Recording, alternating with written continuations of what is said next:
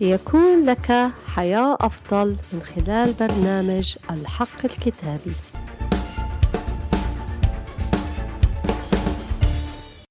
حقيقة اليوم الكتابية بعنوان الرب يسوع يحبك وأسلم نفسه لأجلك. مهما كنت تشعر بالإحساس بالذنب والنقص وتشعر أنك لا شيء أنا أحثك وأترجى منك أن تثق أن الرب يحبك.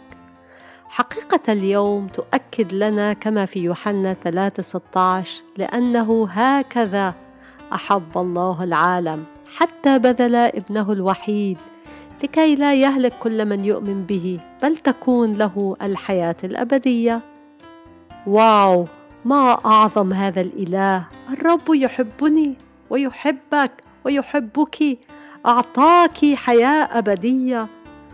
أنا لا أتوقع في إنسان موجود يستحق هذا الحب لكن الإنجيل يقول هكذا وتعني في اليوناني هوتوس ومعناها رغم ذلك.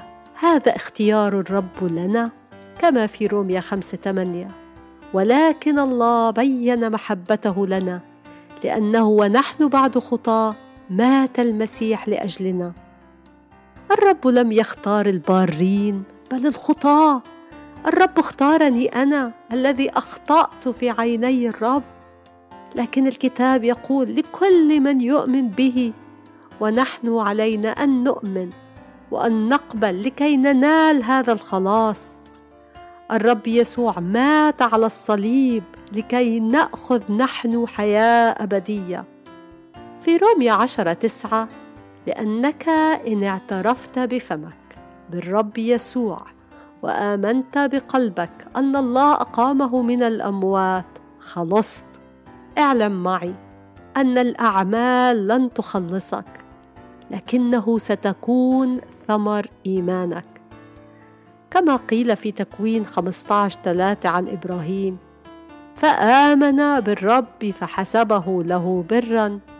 عندما تؤمن بالرب يسوع لن ترجع ابدا إلى الحياة القديمة لكن ستقول كما في غلاطية 23 مع المسيح صلبت فأحيا لا أنا بل المسيح يحيا فيا فما أحياه الآن في الجسد فإنما أحياه في الإيمان إيمان ابن الله الذي أحبني وأسلم نفسه لأجلي.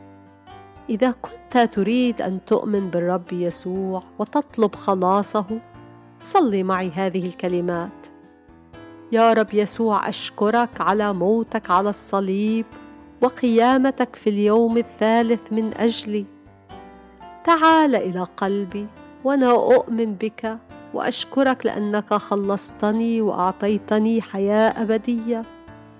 أشكرك على خلاصك وشفائك وتحريرك لي باسم الرب يسوع. إذا كنت صليت معي هذه الكلمات أنت تحتاج أن تنمو من خلال قراءة الكتاب المقدس وشركة مع مؤمنين. السماء والملائكة الآن فرحانة لأنك جئت إليه وقبلته وآمنت به. آمين. آمين. يبارككم الرب في حلقة جديدة من برنامج الحق الكتابي.